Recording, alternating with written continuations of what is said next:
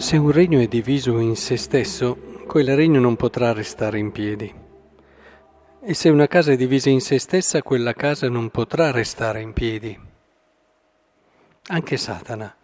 E fermiamoci un attimo. Effettivamente ehm, il demonio è il re delle divisioni e sa che quando si è divisi si perde sempre.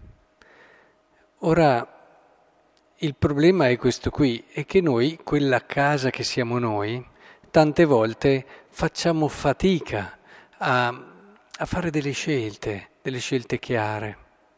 È come se, sì, vogliamo seguire il Signore, ma non vogliamo lasciare del tutto certe cose.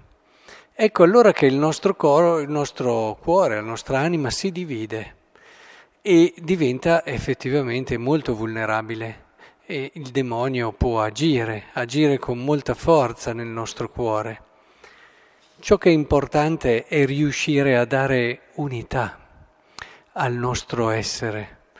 E come facciamo fatica a lasciare? Ricordo l'esperienza di Sant'Agostino che voleva lasciare certe passioni che aveva, che lui viveva soprattutto nella carne, e faceva fatica e sentiva queste voci che gli dicevano ma perché ci vuoi lasciare? Le chiamava le vecchie amiche mie, ma non ti diamo eh, gioia, felicità, perché vuoi lasciarci così?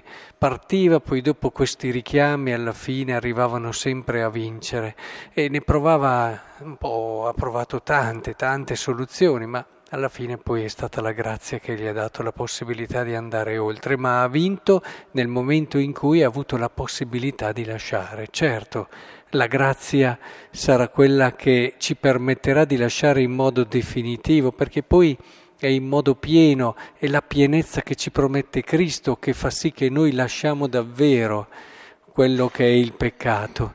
Però è importante che prepariamo questo terreno al seme della grazia e per preparare questo terreno occorre che siamo più determinati, più decisi, scovare quelle parti dentro di noi dove siamo divisi.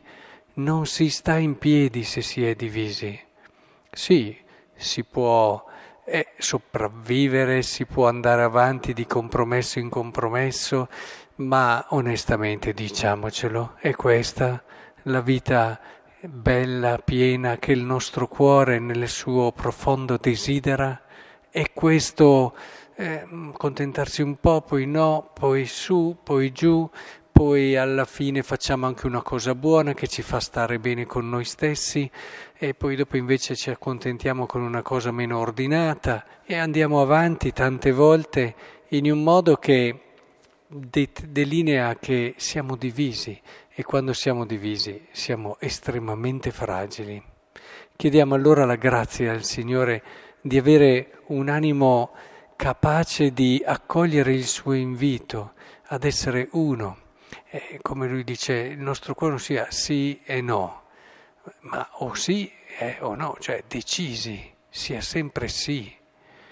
E in questo senso che il Signore ci dia questa forza e abbiamo anche il coraggio di ascoltare, di guardare dentro di noi per scovare le cose dove siamo ancora lì divisi e vulnerabili.